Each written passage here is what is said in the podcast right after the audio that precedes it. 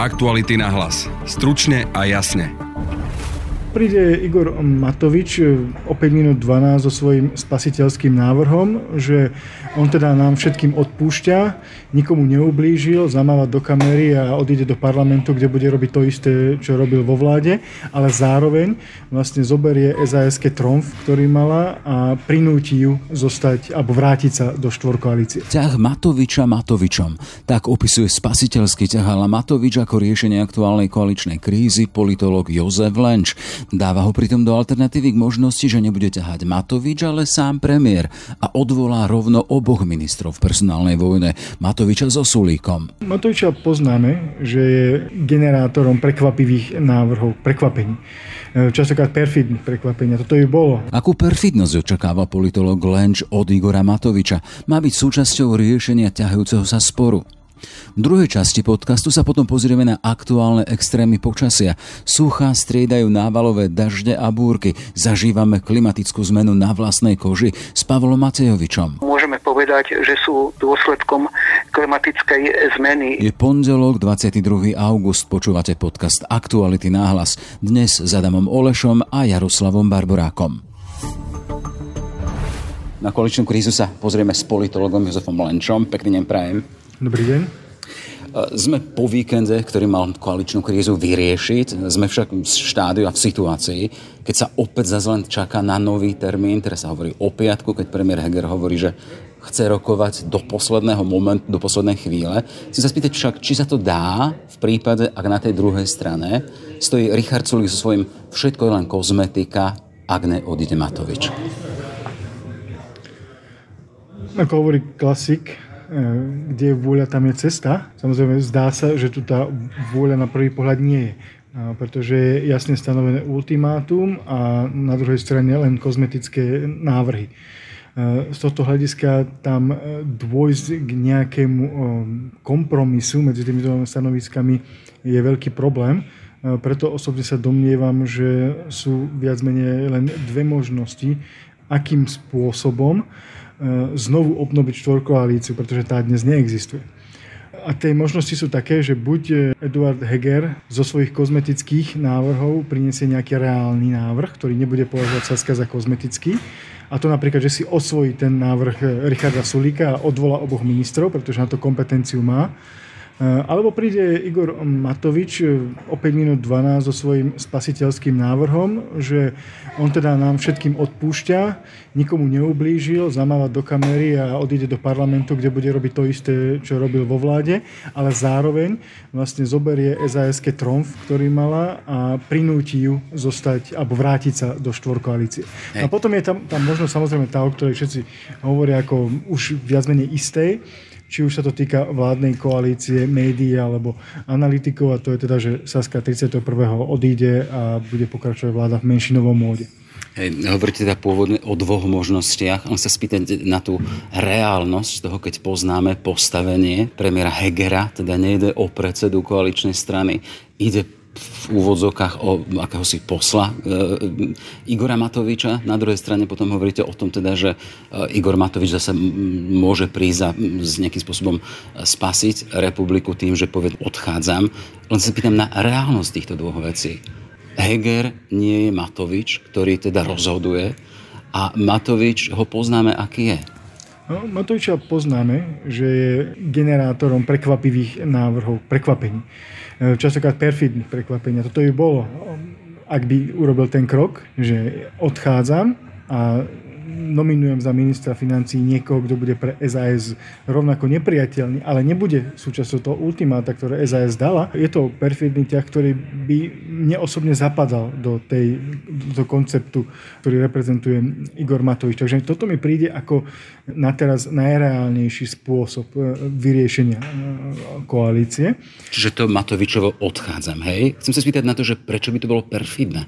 No, pretože by na jednej strane prinútil SAS zostať v koalícii, ktorej zjavne už nie veľmi chce byť, pretože ak si stanovíte ultimátum odchodu Igora Matoviča eh, a už aj vy sami viac menej hovoríte o menšinovej vláde, eh, nie veľmi sa vám tam chce byť, eh, tak vás to prinúti tam zostať, to je jedna rovina. A druhá rovina je tá, že on alebo Eduard Heger, formálne Eduard Heger, ale, ale e, de facto Igor Matovič bude ten, ktorý rozhodne o tom, kto ho nahradí v pozícii ministra financí.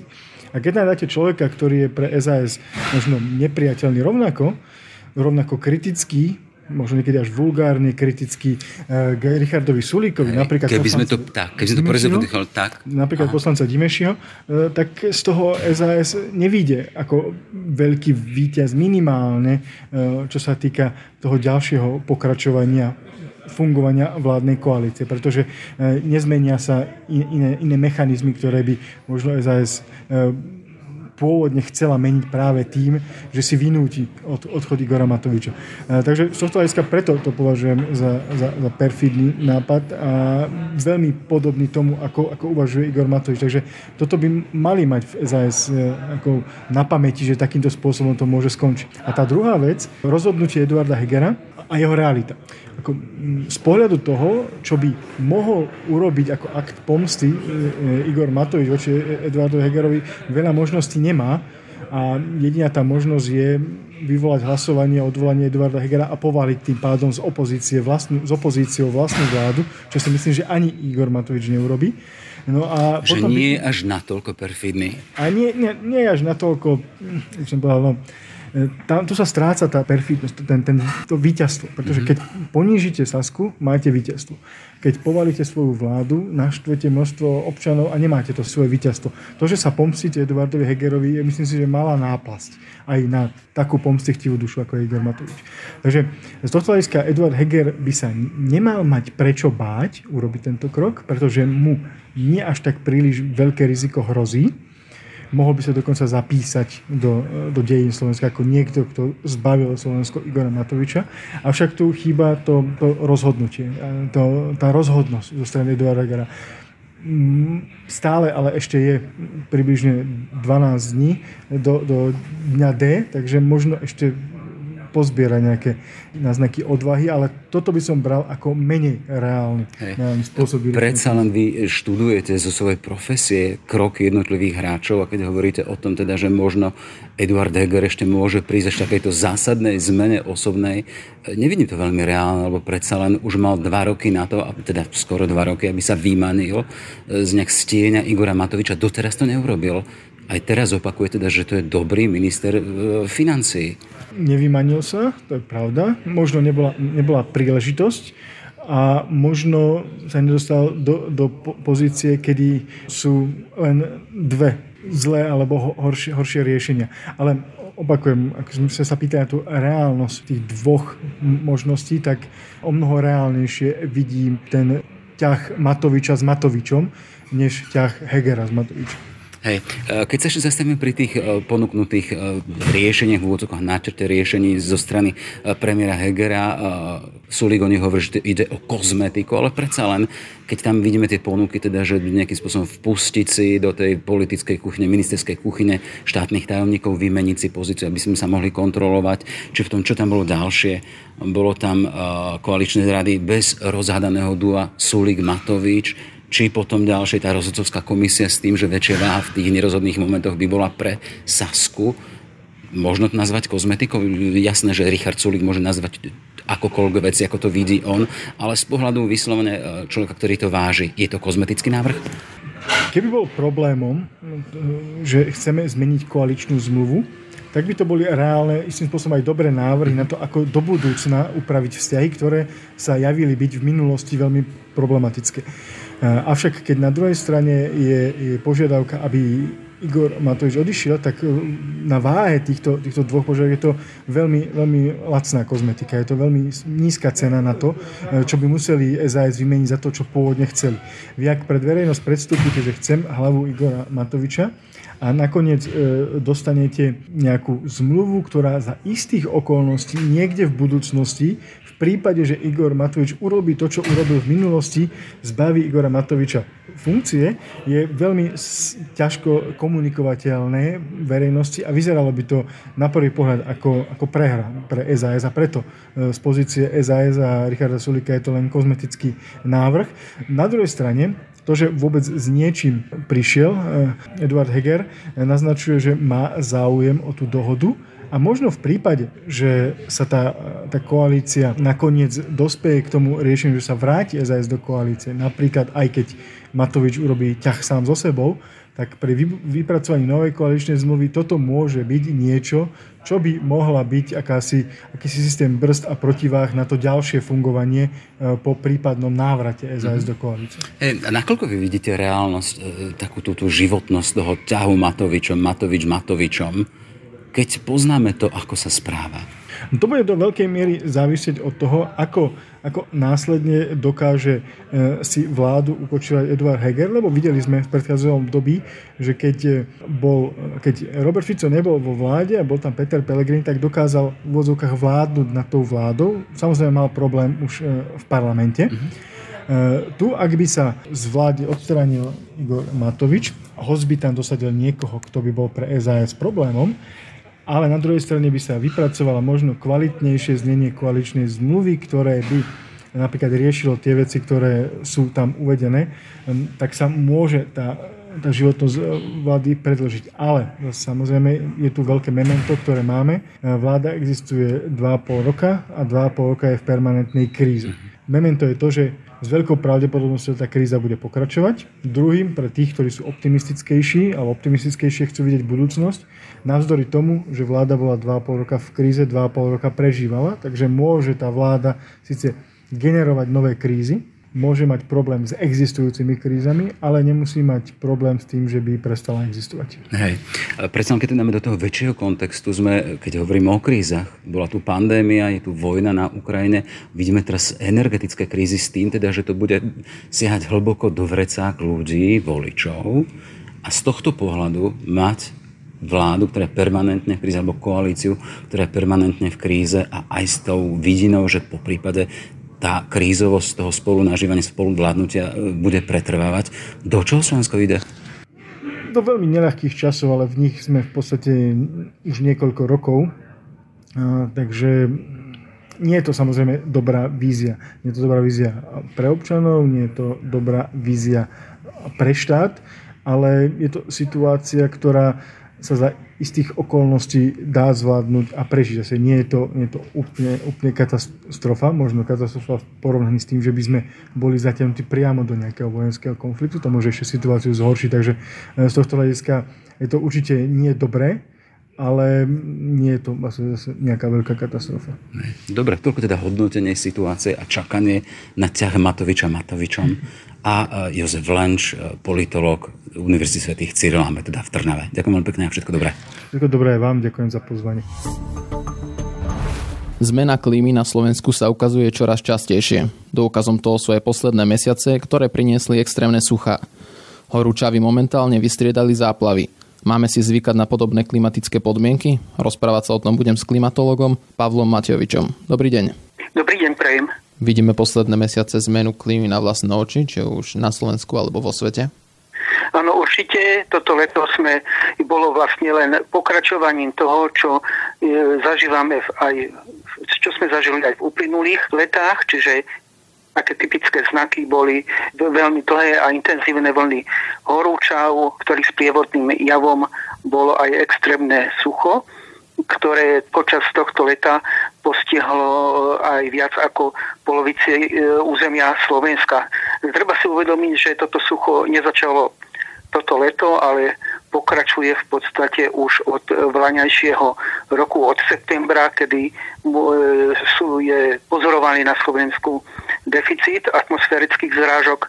Rovnako si treba uvedomiť, že sucho sa objavuje takmer každoročne, čiže tieto prejavy sú, už môžeme povedať, že štandardnou súčasťou klimatickej zmeny. Pokiaľ ide o, to, o, o tie záplavy a prívalové dažde, ktoré vystriedali toto sucho, ktoré aktuálne na Slovensku zažívame, rovnako môžeme povedať, že sú dôsledkom klimatickej zmeny. Je to spôsobené najmä fyzikálnymi faktormi, pretože e, atmosféra, čím je teplejšia, tým môže absorbovať viac vodnej pary, čiže e, sa správa špongia ako špongia.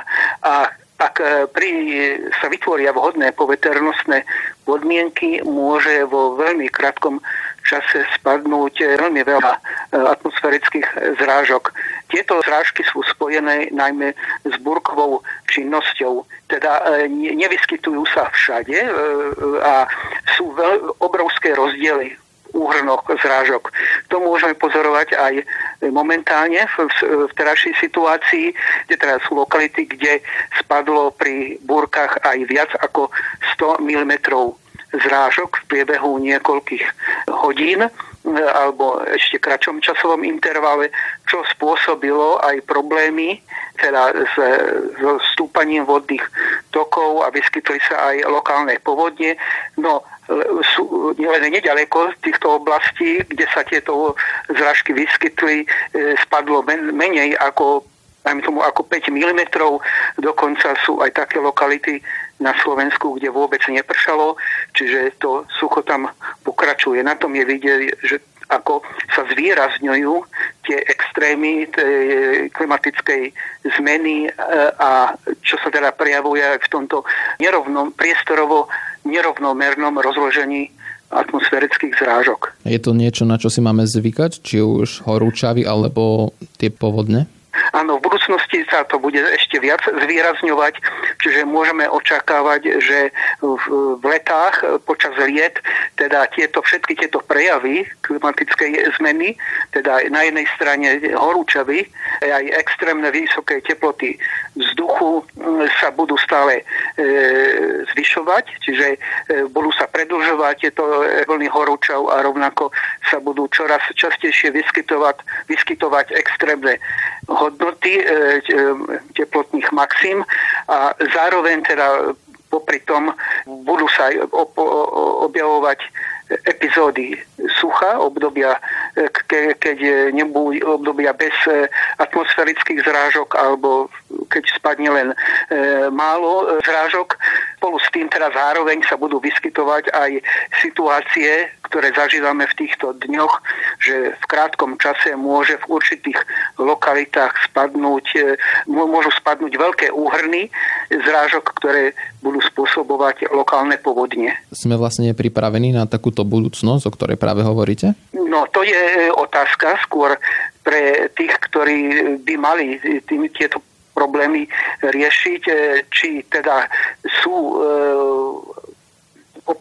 sú nejaké opatrenia, ktoré sa realizujú v tomto smere, ale e, to je skôr otázka pre iné inštitúcie, ktoré, v ktorých súčasťou, teda, ktorých náplňou by mali byť práve tieto, tie riešenia, tie, tieto, ale tomu hovoríme tomu adaptácie, adaptáciu na klimatickú zmenu.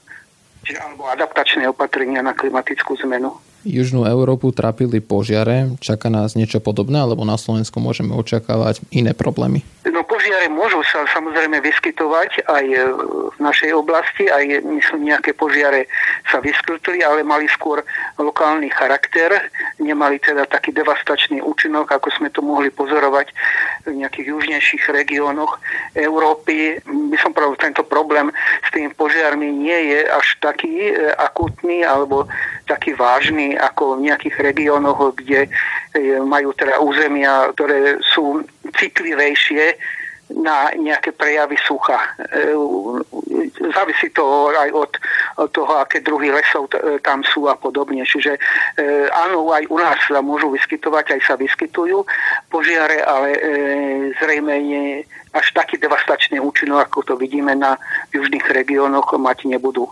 Takže u nás budú skôr extrémne sucha a podobné záplavy? E, áno, áno. Mali by sme sa na toto pripraviť, čiže treba e, tomu prispôsobiť e, celkovú infraštruktúru e, v krajine. Týka sa to najmä hospodárenia s vodou, čiže v čase, keď sa vyskytne, vyskytnú vyššie úhrny zrážok, treba urobiť také opatrenia, prostredníctvom ktorých e, možno čo najviac vody v krajine akumulovať, e, aby táto voda neotiekla vodnými tokmi. E, čiže tu je dôležité práve budovanie rôznych nejakých vodných rezervoárov, ktoré by túto vodu ktorá spadne počas týchto intenzívnych dažďov v krajine nejakým spôsobom zachytili. Pomínali sme tú budúcnosť, ktorá nevyzerá veľmi dobre. Je ešte možné zvrátiť klimatickú zmenu, alebo je to už skôr optimistická predstava? Klimatická zmena je už realitou, to sa zvrátiť nedá. Samozrejme otvorená je budúcnosť, či ľudstvo bude, alebo budú existovať také nástroje, prostredníctvom ktorých bude možné túto klimatickú zmenu zmierniť.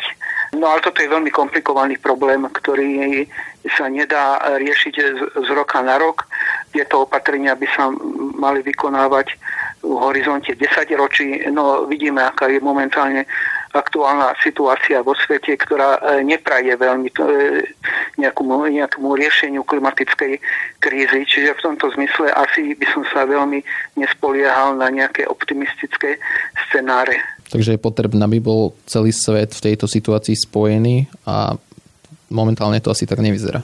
Áno, práve klimatická kríza sa dá riešiť len na globálnej úrovni, čiže prostredníctvom nejakej medzinárodnej spolupráce e, musia tam byť zapojené všetky krajiny sveta, pretože dnes e, už e, teda tie krajiny, ktoré produkujú najviac emisí, k týmto krajinám patrí napríklad e, Čína, e, Rusko alebo aj iné azijské krajiny, e, alebo Brazília a podobne.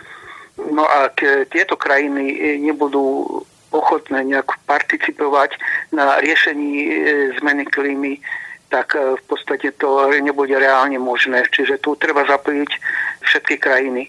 A to, ako vidíme momentálne, tá medzinárodná situácia tomu nepraje. To bol klimatolog Pavel Matejovič. Ďakujem za rozhovor. Ďakujem pekne za oslovenie. Aktuality na hlas. Stručne a jasne. Sme v závere. Za pozornosť ďakujú Adam Oleš a Jaroslav Barborák. Aktuality na hlas. Stručne a jasne.